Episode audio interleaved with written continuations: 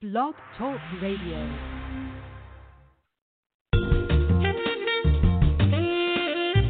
Black Politics Today. An eye for what's at stake in global politics and your source for the social, economic, and political impact of public policy on the African American community. Your host, Kelly Michael Williams, is a political strategy veteran with an undefeated campaign record and the political experience that spans nearly three decades, from Mayor Willie Brown in California to President Barack Obama in our nation's capital. So get ready for a fresh and honest approach on the politics that affect you and your family the most. Now, your host, Kelly Michael Williams.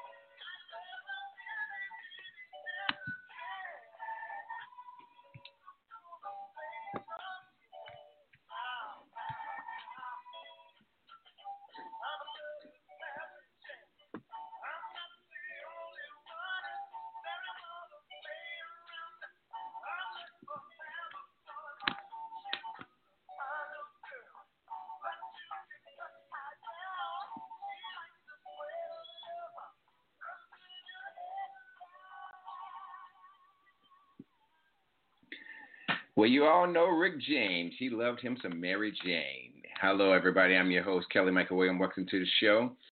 Tonight, tonight, tonight, uh, yeah, we're going to be probably discussing some Mary Jane tonight. As I do with every broadcast, I like to pause first of all and always thank my Lord and Savior Jesus Christ for just allowing me to host this show and this broadcast and to be able to reach out across the country and just talk to the people, thank them, support them, show them, and discuss topics and issues that I think are most important and uh, vital to our uh, community and, and the things that we're doing um, in the black community to help us, support us, that hurt us, impact us. There's so many different things that are going on across the country that uh, I talk about each and every week that's that's out there. But a lot of times I like to talk about things that are empowering us or can empower us, that can help us and motivate us to other levels of our own professional life, personal life, and whatever it may be. Uh, but certainly we like to discuss and talk about whatever the social, the economic, or political impacts are on our community and do so through uh, whatever means that is, whether it's public policy, political policy, whether it's social or business, um, economic, whatever the case may be. We want to make sure we talk about it, we discuss it, and we put it out there and let uh, you, the people, always determine and look at it from a standpoint of what's at stake for you and your family because I always want you to ask that question at the end of each broadcast what's at stake for me and my family? And uh, there's always something at stake. So the question is, how is it going to impact you and your family? So tonight, uh, business owners, listen up. Folks who want to look and change, you know, change uh, uh, careers or get your little side hustle on, listen up. If you want to join the conversation tonight, please join us at 516 590 0143. That's 516 590-0143. Tonight's broadcast is plain and simple. The blunt truth about African Americans and medical marijuana. In the fight for legalization of cannabis, William uh, Sumner suggests that one of the most compelling arguments has been the social justice argument that legalizing cannabis would stop the disproportionate enforcement of marijuana laws on African Americans. And although 16% of African Americans reportedly use marijuana compared to 14% of whites, we are more than three and a half times more likely to be arrested for marijuana related crimes than our white counterparts, according to the Brookings Institute. Not only that, the fact is, and has been used, that we are looking at the whole idea of African Americans and and uh, marijuana use, but the hypocrisy of this whole legalization of marijuana permeates throughout the industry, and there is a complete lack of African American entrepreneurs out in the industry with this broadness of legalization of medical marijuana and in some cases in some states for personal use um, that you can you can grow for personal use or you can sell or you can have a dispensary uh, various states have their different laws so of course whatever state you're in check your laws and, and know that but the idea and the purpose or the, the point i'm trying to make is that with african americans being arrested three times three and a half times more than whites. 81%, almost uh, 90% of the owners of licenses for cannabis are white, and less than 4% are African Americans. So the question is why are there so few African Americans in the cannabis space? What is it that's keeping us out of this industry, and how can we succeed in this changing environment? Joining me tonight is Tre'Von Dorsey. He's the founder and host of Anti Accepted Narcotics Through Introspect. It's a podcast that he uh, uh, uh, uh, broadcasts, and he's a former cannabis dis- dispensary manager. He's a Marine vet. He's a canny patent uh, patient and founder, a tech entrepreneur fighting for minority advocacy, fairness, and ownership in the medical marijuana industry. The Anti uh, podcast helps to dis- demystify stigma associated with the what being um, uh, a POC in, in cannabis by highlighting entrepreneurs and employees forged change in the industry. And we're we he says that we're on a forever mission to amplify minority brands, breaking down barriers to opportunities and influence progressive change within our community. And also joining us tonight is my good friend Ashlei Stevens. She is a communications guru, on camera personality here in the uh, Washington, D.C. She's offered political commentary on CNN and offered uh, legislative updates on her YouTube web show. For five seasons, she's offered commentary on TV One's hit true crime show Fatal Attraction, one of my favorites. And she's a media uh, career veteran, uh, over 15 years of experience in media relations and with the United Negro College Fund, serving as you education advisor for former South Carolina Governor Mark Sanford and hosting entertainment talk shows in New York City. I want to welcome them both to the show this evening. Uh, welcome both to the show, you guys. Thanks for joining me tonight. Uh, thank you, Michael. Appreciate you uh, inviting me. It's my pleasure, Trey. Thank you, Ashlei. I appreciate you coming on the show tonight. Glad to be here. Great topic, Michael. Uh, well, I want to thank you for it all. And again, if you want to join the conversations, give us a call at 516 590 0143. That's 516 590 0143. So, Ashlei, let me start with you. I, I always got to give it ladies first and, and start with you. Of but course. certainly, since um, uh, you highlighted this, uh, this subject for me uh, when I looked at your uh, little um, uh, interview or your little, uh, I don't know what I want to call it. Um, uh, your your uh, rep show. rep show, yeah. The the uh, and you put it out on Instagram, uh, a web show you put on on Instagram, and I um I caught him like Ashlei, this is hot. What's going on? What? Tell me about this. So talk to me about it. Um, I got the bill up here, but go ahead and, and, and share with our listeners exactly what um, this whole idea of HR 1595, the SAFE Act, is talking about that Congress just recently passed in the House which now moves over to the Senate. Absolutely. So this is essentially like a medical marijuana banking bill. Uh, it passed the House in late September. It, it would ensure that banks are not punished with federal regulations for servicing the medical marijuana industry. Um, essentially, what's been happening is that banks have been hesitant to service the medical cannabis industry because it's still illegal on the federal level. So, this proposed legislation, the Secure and Fair Enforcement Banking Act, or the SAFE Act, it offers a sense of protection and security to bank officers and pretty much says, hey, it's okay to bank in this in this space at least for the 33 states where cannabis is legal. So this is a good thing, uh, not only for those in the medical marijuana industry. It's a it's a win for them if this if this should pass, but it's also good for economic implications um, for the country as well. As it currently stands, because banks are hesitant to do business with medical marijuana companies, you have a lot of folks who are literally riding around with cash in trucks endlessly, or people who are stashing millions of dollars in duffel bags because the banks are afraid to touch the money because of FDIC regulations.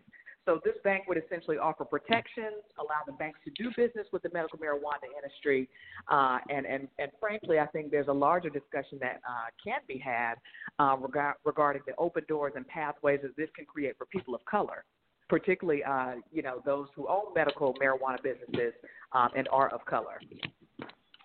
Exactly, right. and and Trey, uh, touch on that because you yourself mm-hmm. um, are a business owner, but we're talking about a fifty billion dollar industry, and, right. clearly no one can carry around fifty billion dollars in their pocket. So the, the the the irony of it was that I was not aware that the banks were not lending money to uh, these startups and these businesses, or if they were, they were doing it very discreetly. But I also right. know that black folks wasn't getting it. So when Ashlei brought this to my attention, I'm like, oh wait a minute, we got to we we got to do this. And and I was like, yeah, let's do a show on this because I want to talk about it and put it out uh-huh. there. You being a business owner, because I know that you and I met with you and your wife. We talked about finding investors and, and talk about doing things because you're going to be a grower, all those things. How is this going to impact you or help you uh, in your business and other African Americans who are thinking about getting into the business? Right. So first, let me let me uh, thank Ashlei for uh, making their comments on or making her standpoint on the Secure and Fair Enforcement Act being something that minorities can actually use to progress their business. This uh, before this, we had the um, the States Act from Obama, which which ultimately helped um, cannabis businesses uh, do business in a legal in a legal sense for their state.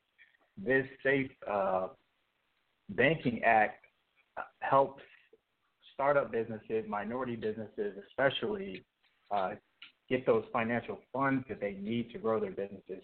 Currently, we're in the process of talking to um, investors, venture capitalists, and that can take um, that can be very time consuming. So having these banks work with cannabis businesses uh, and cannabis startups is is an easier route for us to to get into the cannabis industry. Right now, the one of the reasons why you have so many white-owned companies, you know, that that the ratio of 81% um, white ownership compared to less than 10% of Asian, Hispanic, and black ownership. It's there because they have the money and they have the connection.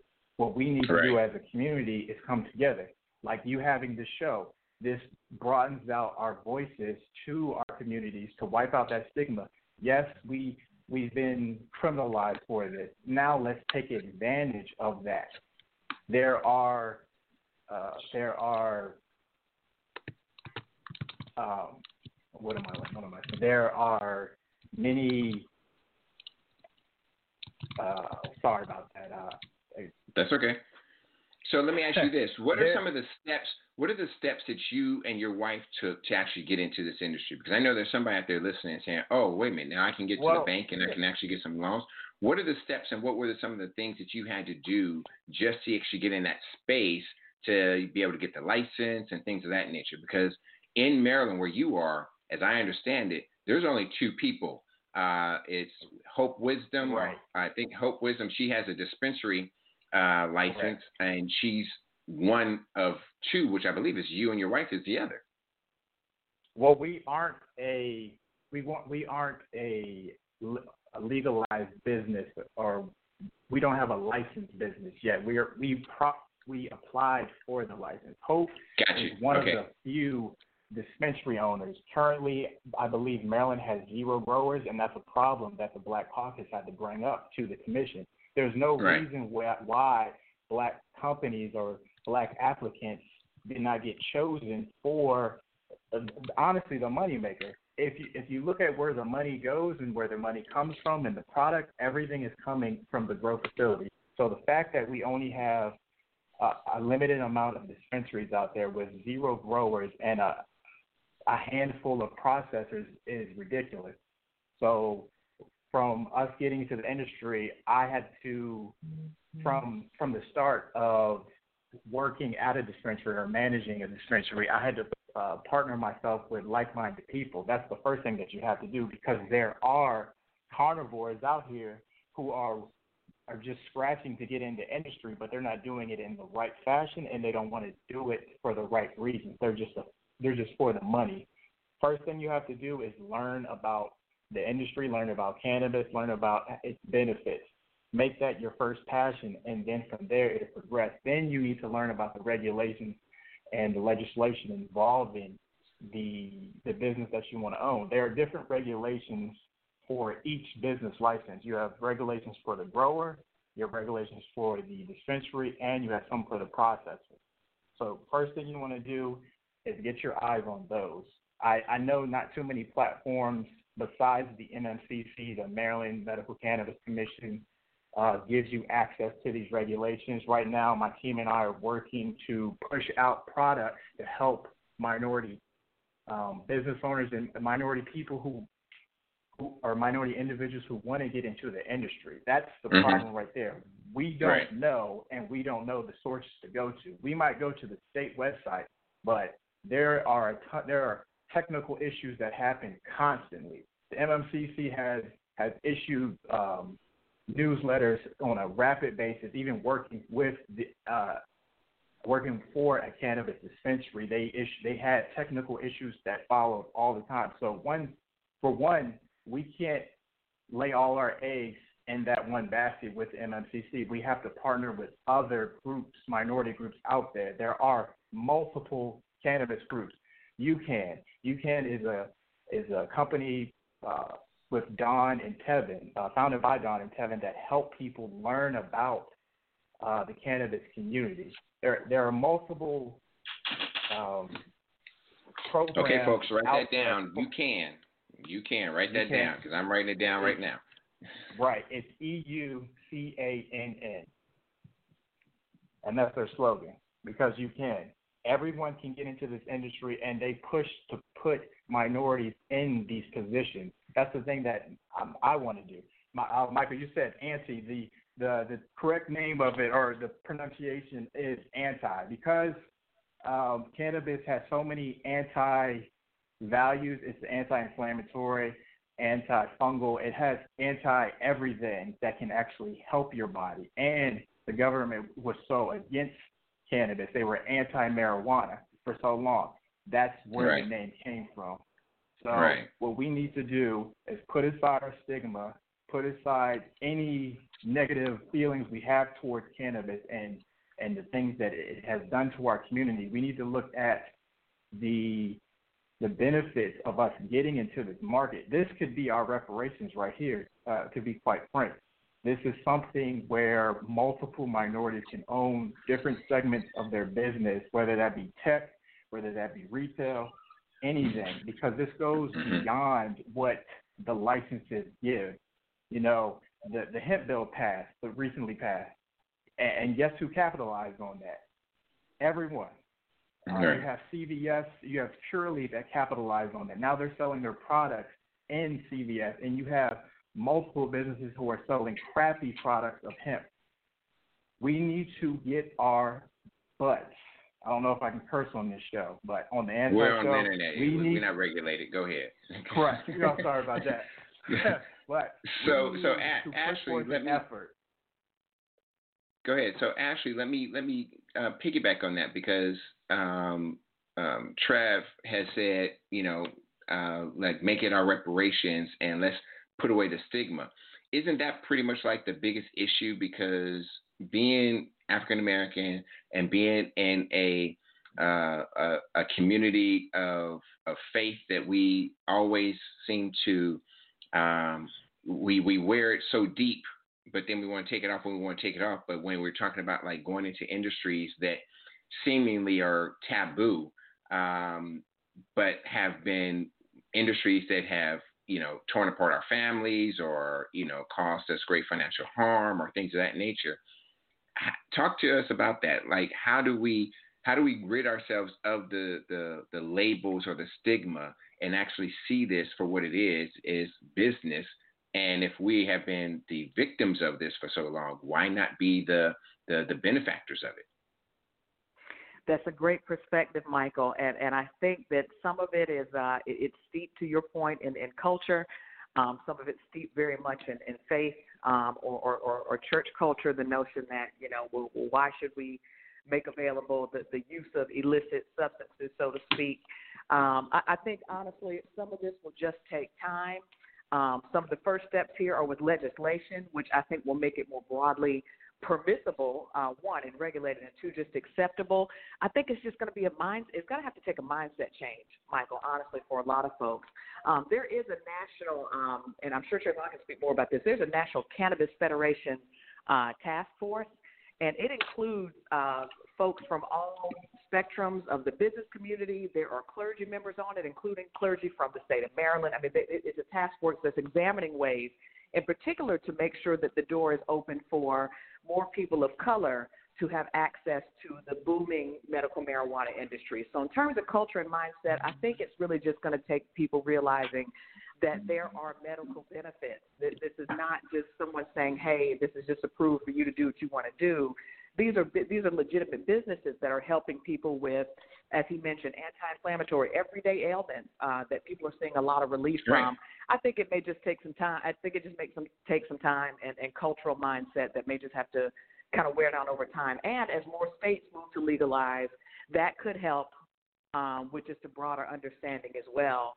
Um, and again, I think legislation like this and having support behind it really matters.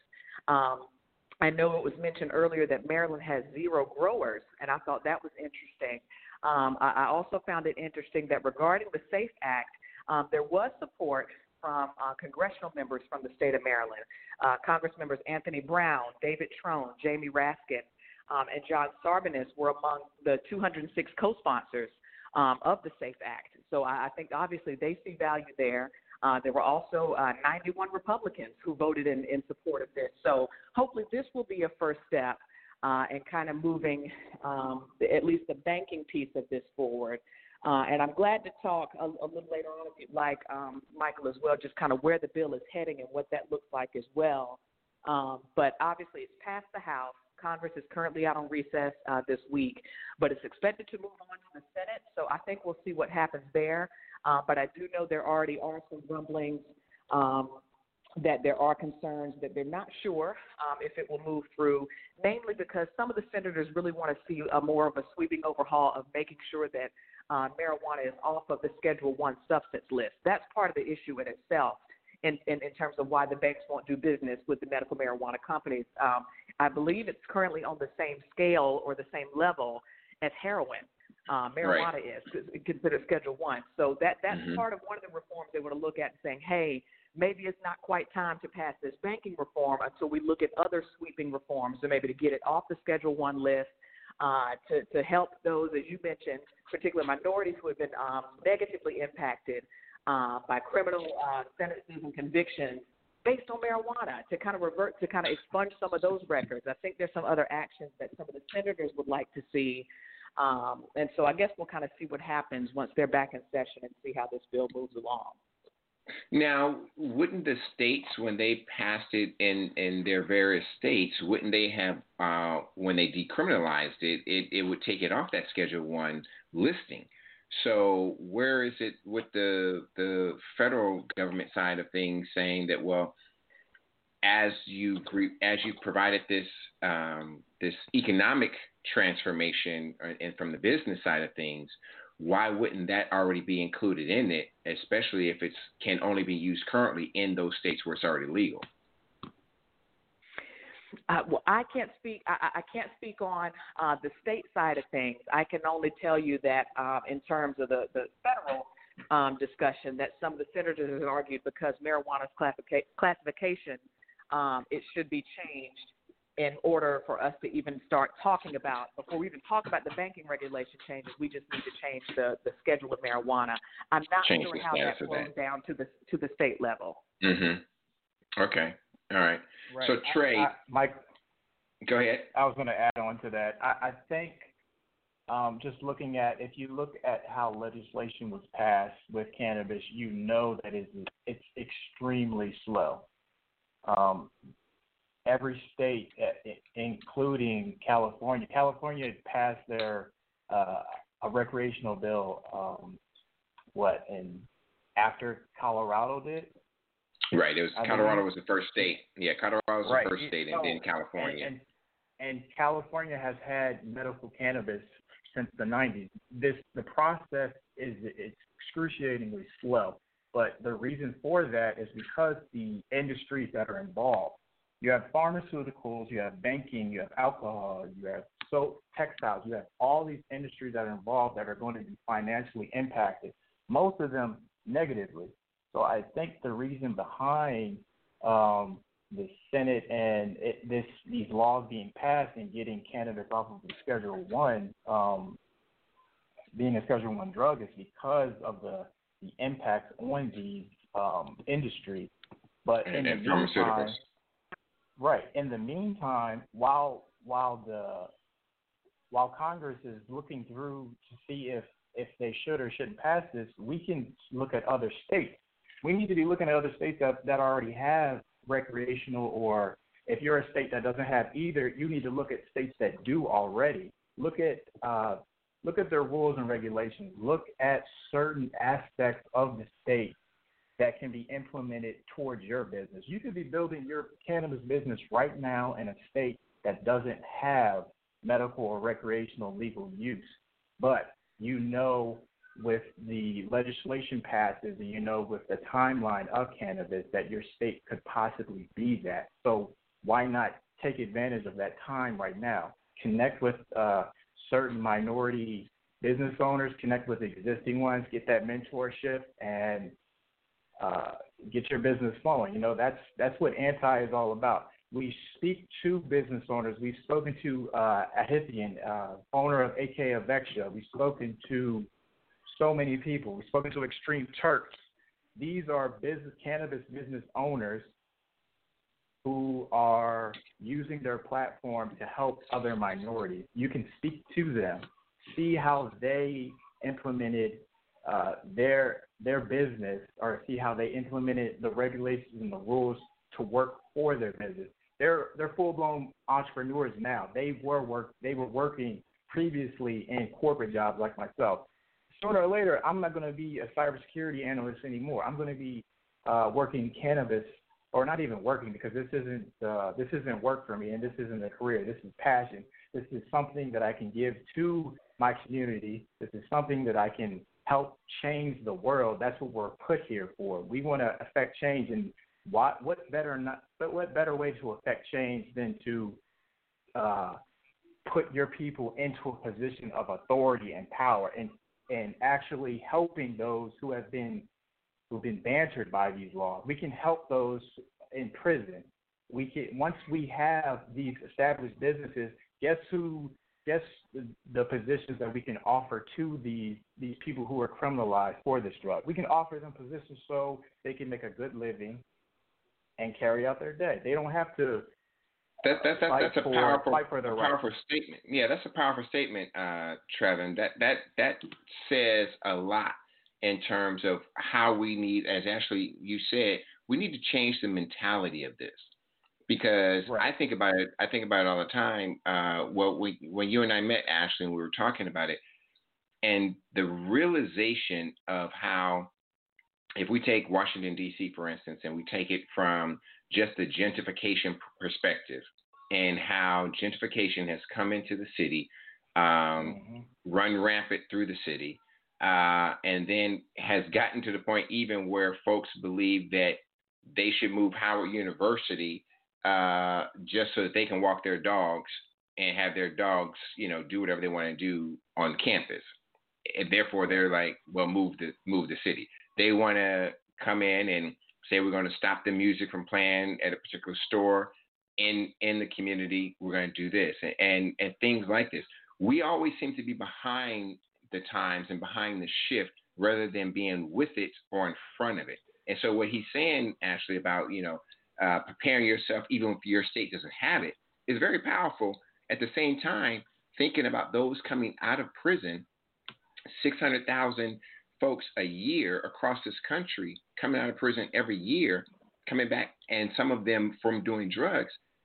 That would be a powerful statement for us to be able to cultivate that energy and pull it together to start building business in industries that we have then once been criminalized from.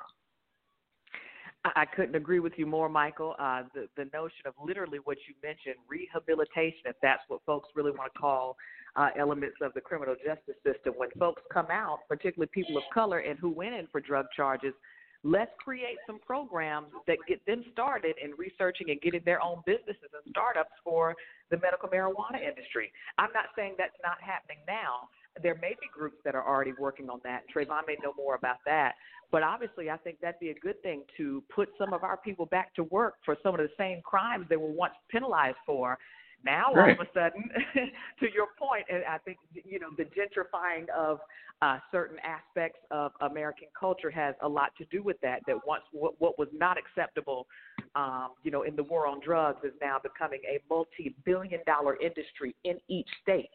You know, so it, it, it's all cool and cute now when right, people of right. color were always slapped on the wrist and put in prison for long sentences you know, right. for minor violations. If, if I'm not mistaken, one of the uh, the crime shows that I gave commentary on recently, there was a gentleman who uh, spent a year uh, in prison, and if I'm not mistaken, his arrest was for just a few, and I do mean a few ounces. Um, of marijuana that he had uh, on him at the time, and, and and the notion of now again, it's okay, it's it's acceptable. It's a, it's a whole industry now. It's just it's just a culture shift uh, uh again in America.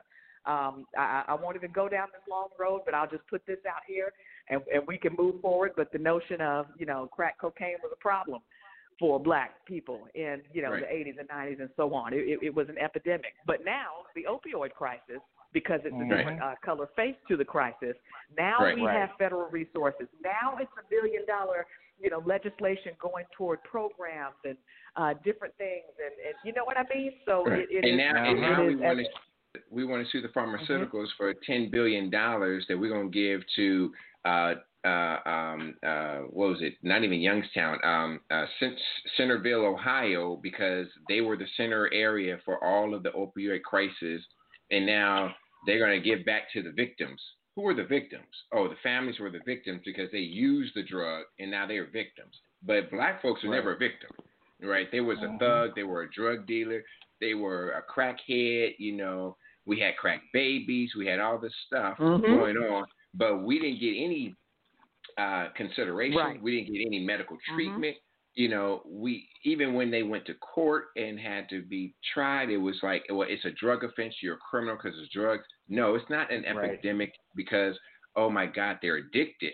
No, they got addicted. Well, they got to deal with that, but they're a druggie. They're a drug dealer. They're a, drug, a crackhead, but they're addicted to the crack. You're addicted to opioids.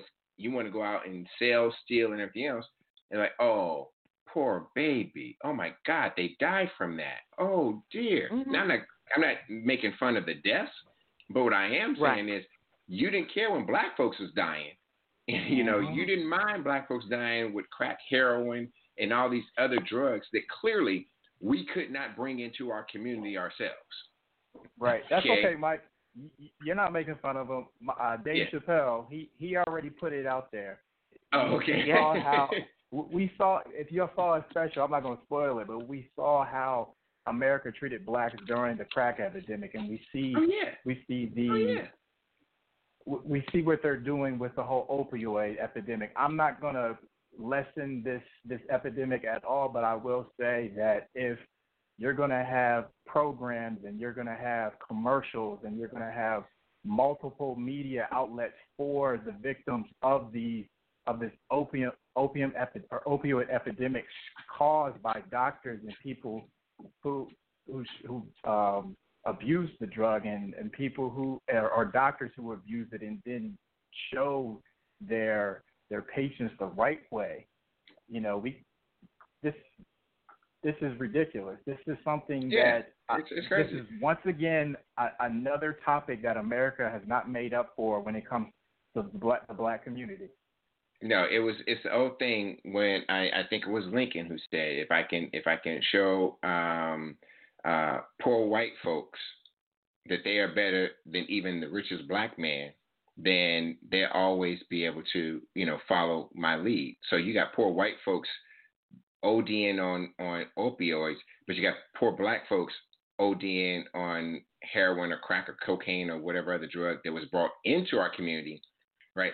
That mm-hmm. was brought into our community and peddled on us. You actually went and bought the drug that you overdosing on and and and used it for that. And and you're saying, oh no, that's something we have to fight against because they didn't know any better. But the black man who died or the black woman who had a crack baby, oh, she's just a drug dealer. He's just a drug dealer. We don't care about them. Lock them up.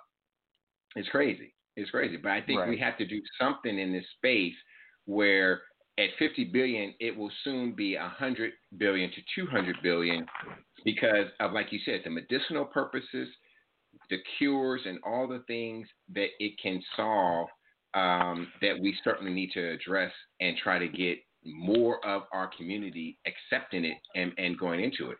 So, Tre'Von, what what are some of the programs or what are some of the things out there that you guys are doing on on anti that can help you know uh, young folks who might be listening decide, you know what, I can do this as a side hustle until I really get going. Like you said, you're not going to be in cybersecurity forever. So, right. what can they? What well, are some of the things that they can think about doing now that you were discussing that can help them, like you know, you know, some three quick points that they can think about. Let me go ahead and start doing this now. All right. Well, the first thing you could do is check out my podcast. Of course, we go over, we outline everything that you need. You can reach me on Instagram at the number four anti Canna C A N N A, and mm. there we we talk about the different ways you can get into the industry. Don't be afraid to call these dispensaries. Don't be afraid to call the business owners. All this information is made publicly. All you have to do is call them and ask for the information. I'm not saying they'll give you the information by any means necessary or any means, but if you call the right ones, especially the ones who look like you, they will help you or they will point you in the in the right direction. That's all it takes right now. All you need right. is a finger in the right direction. Don't give me the middle finger. Just point me to where I need to go. So with right. me, I started at the dispensary, and from there, I built. I, you know, I networked. I networked with people who were at the dispensary, people who were buying cannabis, people who were passionate about it, and from that, you can find other people. You you find other people within your network. You go to these networking events like the UCAN one. There are so many people there you can find, and so many people that help you get and get, get your business established, even if you have nothing you don't have to have any prior business knowledge or not knowledge. You need some business knowledge of the cannabis industry, and that will come with time. But you just need to start. Um, Sounds good. Sounds good. I mean, that's something that um, I, you sit there and think about. Okay, well, how much time do we have to put in? What do we have to do? How we can get started? So I certainly want people to, to tap into your podcast um, and listen and, to it for. One, go ahead. Go one ahead. One more thing, Michael. So, so beyond that, my team and I are, are, are right now developing software that will help small businesses get into the industry. We've seen the process it takes to go through a state application or a state application license. So we want to make that process readily available to minorities out there. So be on the lookout for that. Um, Absolutely. Like I said, we don't have time to wait. I, I, I get angry anytime no, I agree I hear. I agree. Yeah. Anytime anytime I see or hear the number 81% of Caucasian ownership, eh, it's ridiculous. Yeah, the system is unfair, and yeah, there there were blockades put in place to keep to keep minorities out of the industry. But guess what? This is our time.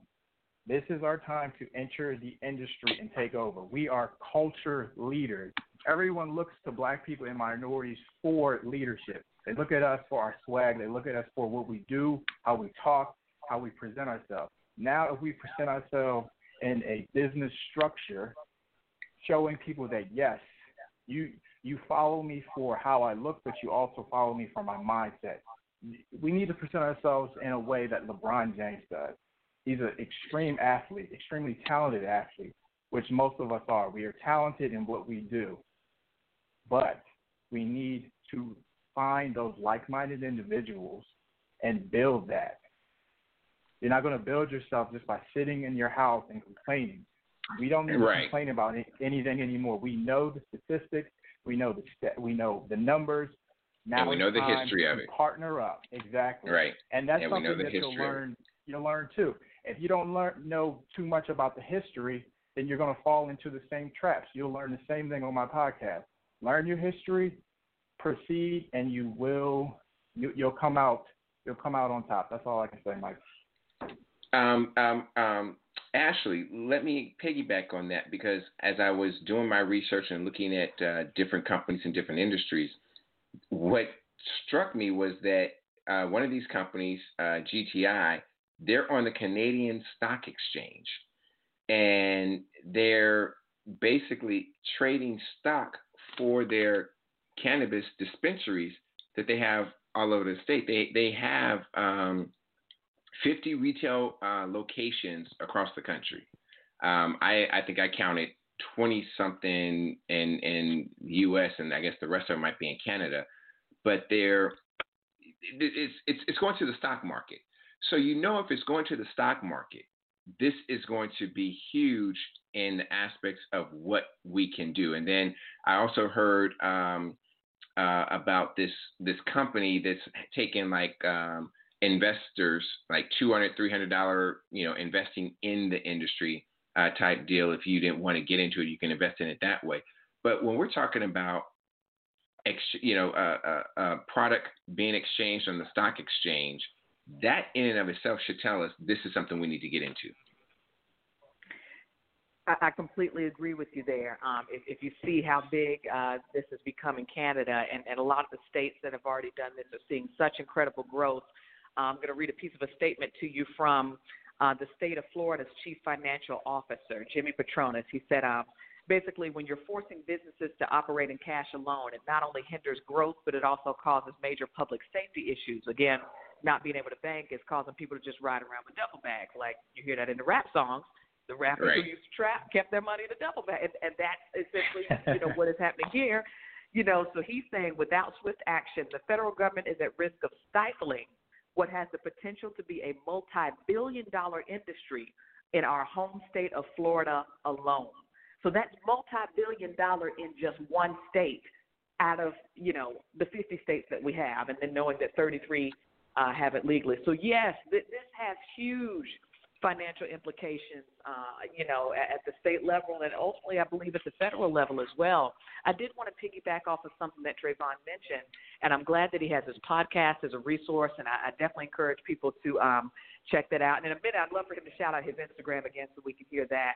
But um, right. you know, he mentioned the notion of hey, get, get do your research now, get your businesses started. Think about us as black people, right?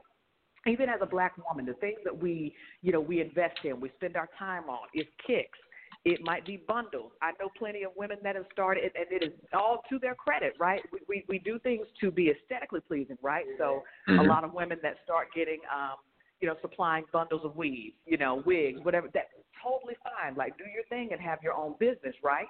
Because you know, hey, circulate black dollars. I believe in that. But if we mm-hmm. also can really think about putting our mindset and our energy towards something that has verified medicinal benefits that could really help with a host of ailments when people really open their right. minds up to it.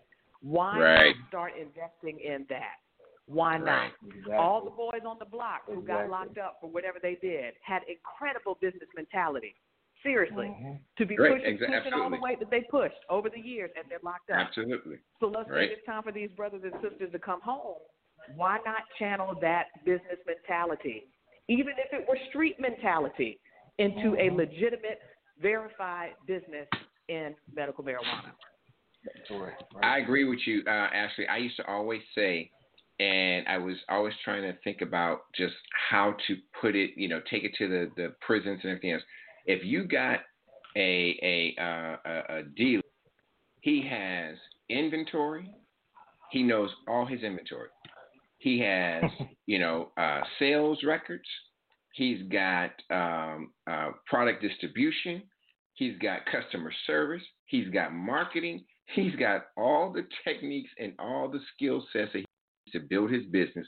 He's just in a a, a very rough business, illegal, and everything that he has to do to try to keep it going.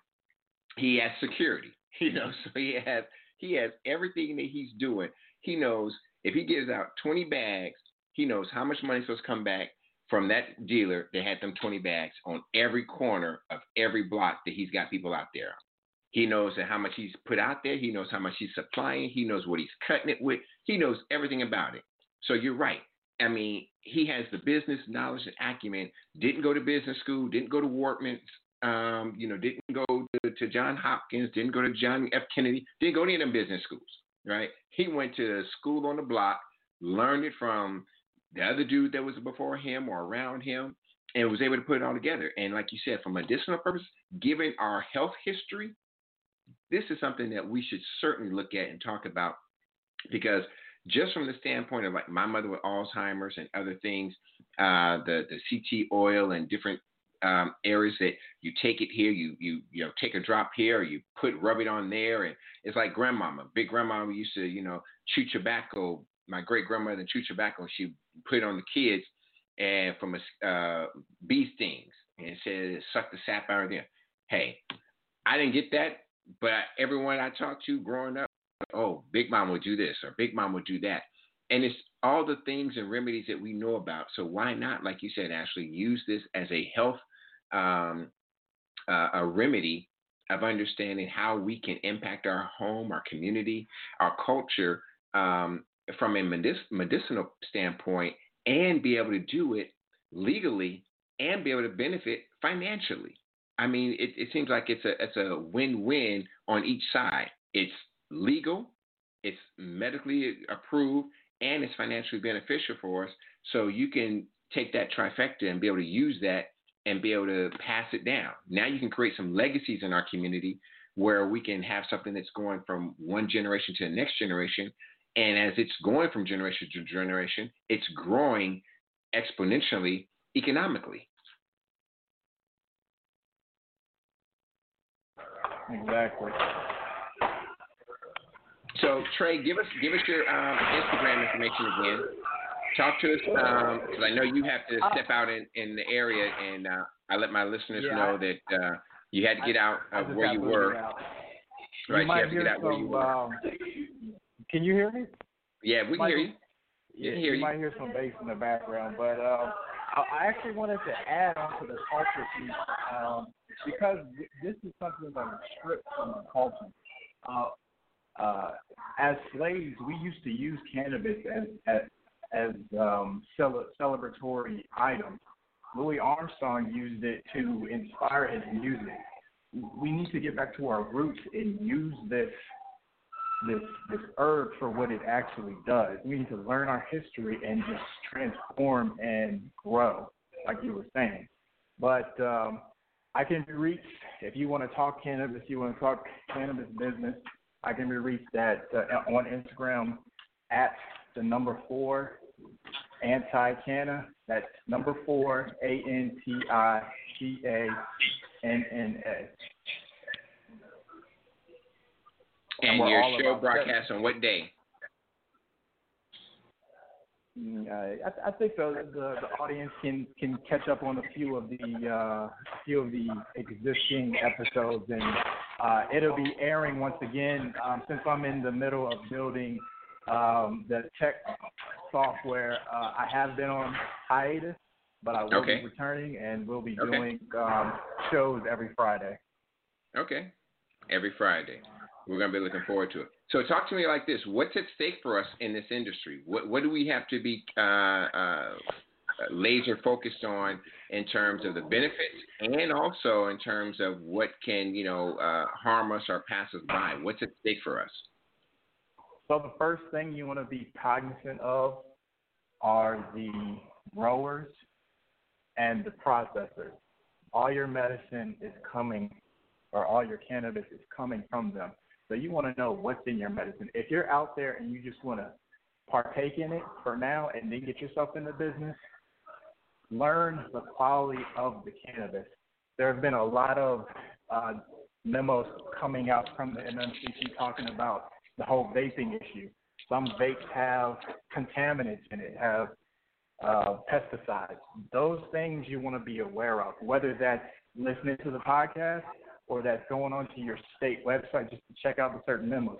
You don't want to be putting in a harmful toxin in your body that you expect to to prolong your life. We don't want to do that. Look into exactly what you're using. Like I said before, there are there are carnivores out here who are getting into the industry just to make a quick buck. Learn the cannabis, learn the business, and I, and when I say business, I mean the product. Once you learn the right. product, the business will come along. Just like you said, with your, with your dope boy on the on the on the side, he learns his product first, and then he learns his business. The, mm-hmm. the customers and all that will come with time. Right.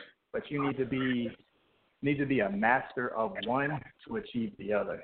And like I said before, once that once you get your networking in place, your team will build, and then they will teach you as you grow. Sounds good. Sounds good. Ashlei, what's at stake for us? At stake, I believe, honestly, is being closed off to un, uh, to unlimited possibilities. I mean, uh, frankly, in, in the medicinal world of healing, and also just in the financial world of uh, of, of capital. Um, I, I, think we, uh, as a community, um, those of us who are not yet uh, open minded to this, maybe just selling ourselves short um, and as we talked about the cultural hindrance earlier, particularly in the church, I'm a strong church. I love the Lord. I absolutely do. And I also believe that if God created heaven and earth, that there were things put here on this earth specifically to heal us. Um, so I'll say that, you know, my personal note is that things are here for your benefit and for your use, but not for your abuse. Um, right. So I would love to close on a note um, that is actually a scripture. And look, this is not me being a, I'm nobody's preacher, but I just say this to say for folks to kind of open their minds to the fact that that uh, you know these plants were put here again for medicinal benefit, again not for abuse. Ezekiel 47:12 says, "And on the banks, on both sides of the river, there will grow all kinds of trees for food. Their leaves will not wither, nor their fruit fail, but they will bear fresh fruit every month, because the water from them flows from the sanctuary." Their fruit will be for food, and their leaves for healing. So that's all I got on that. I think there are a lot of aspects, uh, beneficial aspects to medical marijuana, but as Tre'Von said, do your research, know exactly what you're getting into. And for those who are using, do your research before you put anything into your body or on your body. Know what know what you're getting right. into. Um, but for those who are uh, entering entering the business, um, I think it's a, a unlimited gateway of possibilities um, that that America has yet to fully tap into.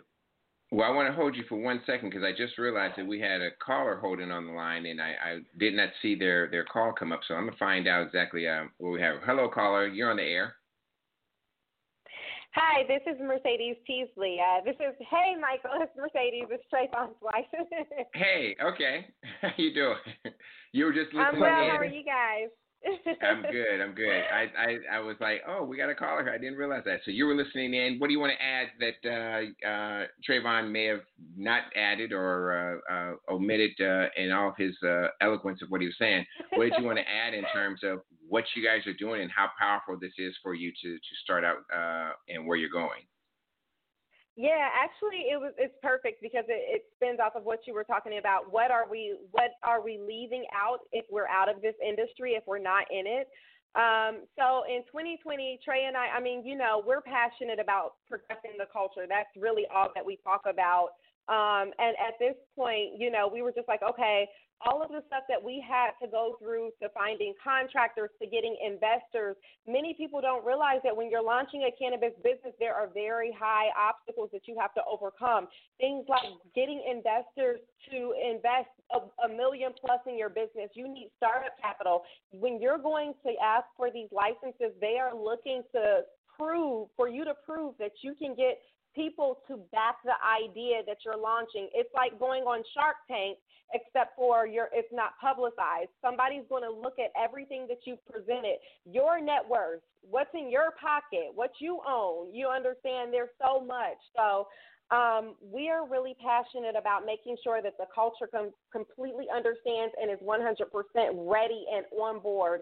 In 2020, we um, we will have quarterly events uh, where we'll be helping to launch cannabis businesses with investors. We'll be bringing minority investors to the table. We'll be helping with branding, and we'll be helping you launch your ambassadorship with marketing, with marketers on the grassroots, on the ground, um, and leads flowing into your business because your net worth, your network is your net worth. You know, just like we met you, Michael, at that event, we're always when we're looking for investors and we're out there talking in these circles, we are usually the youngest in the room and we're usually talking about big ideas that other people in the room are so afraid of. But exactly. that's because you know, we grew up in an era of no boundaries, right? So we we're living this lifestyle that we envision for ourselves and traveling and working from home and working from everywhere but we you know this isn't something that is that every these are big progressive ideas that you have to build a, a, a, team around and some understanding for people to shift their paradigms to really capture what the essence of everything that's going on. This is bigger than just cannabis, marijuana.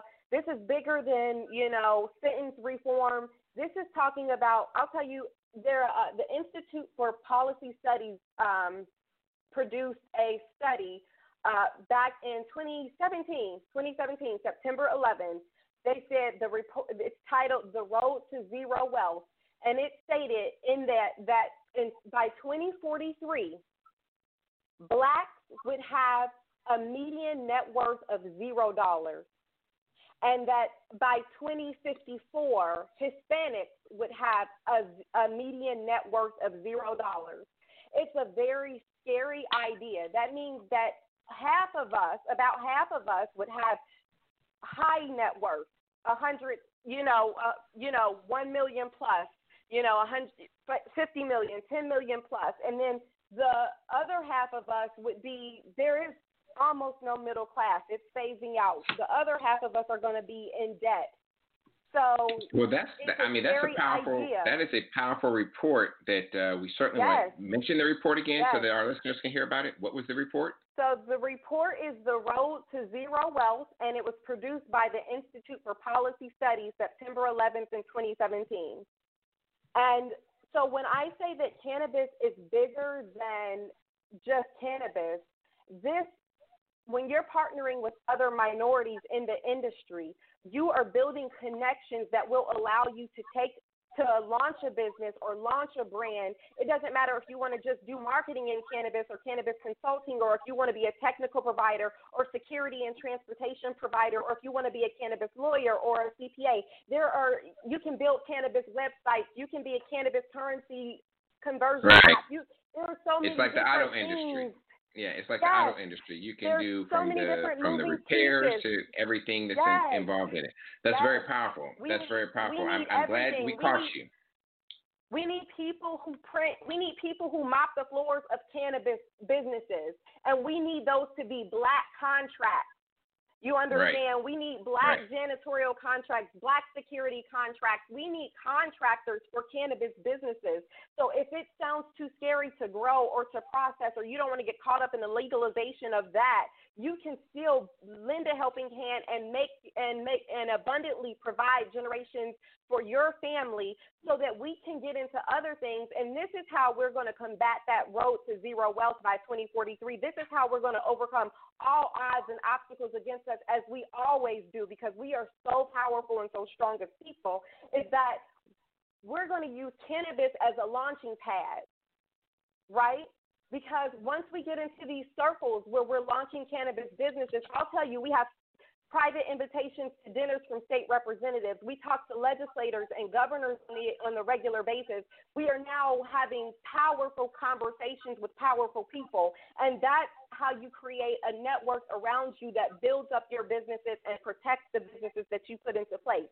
And then you can take cannabis and jump into augmented reality, virtual reality, gaming, agriculture, tech, trading, robotics, agriculture, engineering, whatever you're interested in, all of these different conversations and tables that are happening without black people at the table. That's why we are at zero wealth projected for 2043 because we are always behind the curveball when it comes to things that are up and coming in this country.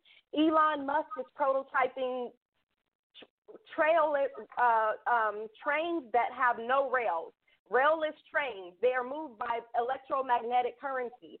Uber has is prototyping flying cars and, and drone delivery services.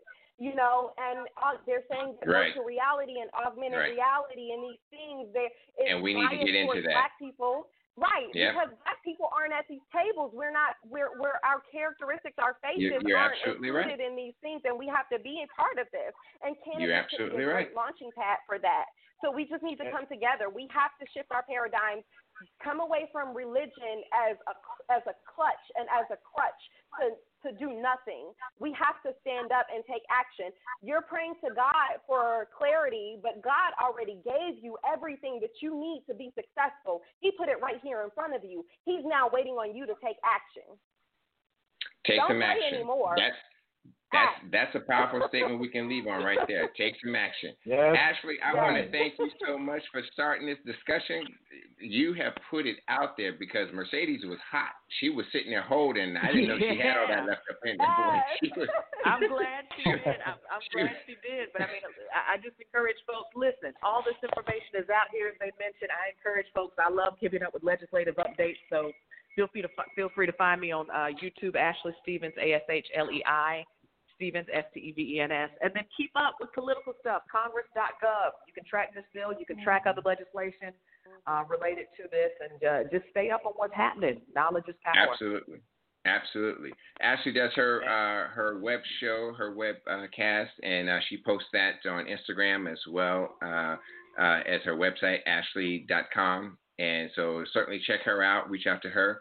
And then Trevin uh, does his uh, podcast, so he'll have that back on. So go to his podcast and listen to his show and catch up on his old episodes and, and listen to what's going on to help you prepare yourself so that when he starts and kicks back in gear, that you have that. And then, of course, uh, you can listen to Black Politics Today every Monday night. So I want to thank you guys for joining us tonight. I really appreciate it. Great topic. Thanks, I'm Mike. certainly going to do a show on this uh, road to zero because I have to get that information and talk about that because I am always talking about our net worth, our opportunity zones, and all these other things that are going on around us in our community that we are not participating in.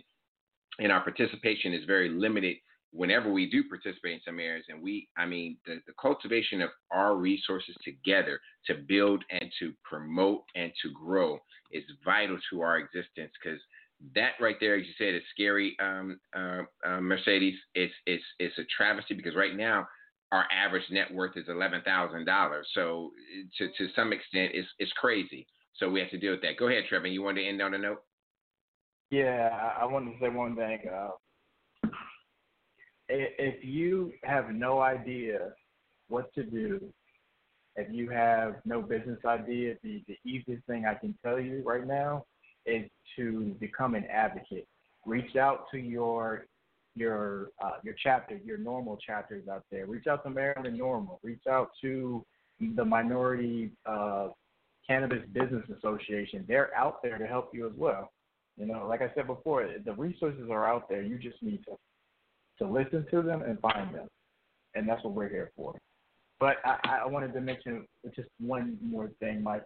Um, the thing that's at stake is our freedom, and this is something that can give. This is something that we can use to attain that. This is something that we can use to attain our freedom that's been stripped from our ancestors, and that could possibly strip from us from basically what my wife said in that zero X. Um, uh, what was it, babe? Yeah, Zero zero dollars to in- right road to zero wealth. Exactly. Yeah, the network. Exactly. That was powerful. I'm gonna research that and look at that and uh and Oh, yeah. uh have have Mercedes. So be ready because uh, I'll probably have you back on this show to, to talk about that as well as Ashlei I'm ready. and, and others and uh, to discuss that. But I want to thank my guests tonight, Ashlei Stevenson, uh, um, Trevin um, Uh, Trevor, what's your last name? I just missed, just lost your last name, man. I, I, Um, I got you. It's it's Tre'Von Dorsey. Tre'Von Dorsey, that's right. Ashlei, uh, Ashlei Stevens, Tre'Von Dorsey, and uh, Mercedes, Mercedes Firecracker. She just comes in and just blows us out in the last second here. Okay, I want to thank you all. As I say for each show, there's always something at stake, and there's always something for us socially, economically, or politically. Whatever it is, know what it is that is impacting you and your family. Know what's happening around your community, and get out there and fight. Do something about it. Don't sit back. Don't wait for someone else to do it. Pick up the stick, right. pick up the crutch, pick up whatever it is you have to pick up, and move forward and march. Because if you don't do it, will. And if you're not doing it for your family, who's going to start? Until next week, if it's social, economic, or political, it's Black Politics Today. Again, I want to thank my guests and uh, look forward to looking, hearing what's going on with you, Trev, uh, Tre'Von, as well as you, Mercedes, and your business. And we're going to be looking forward to uh, having you back on the show real soon and discussing the victories that you guys have produced and the other businesses that you've helped out. Until then, Thank you, Michael. good night. All right. Thank you for listening to Black Politics Today, an eye for what's at stake in global politics, with your host, Kelly Michael Williams. Join us live each Monday from 7 to 8 p.m. Until next time, follow us on Twitter, like us on Facebook, and download us on iTunes at Black Politics Today.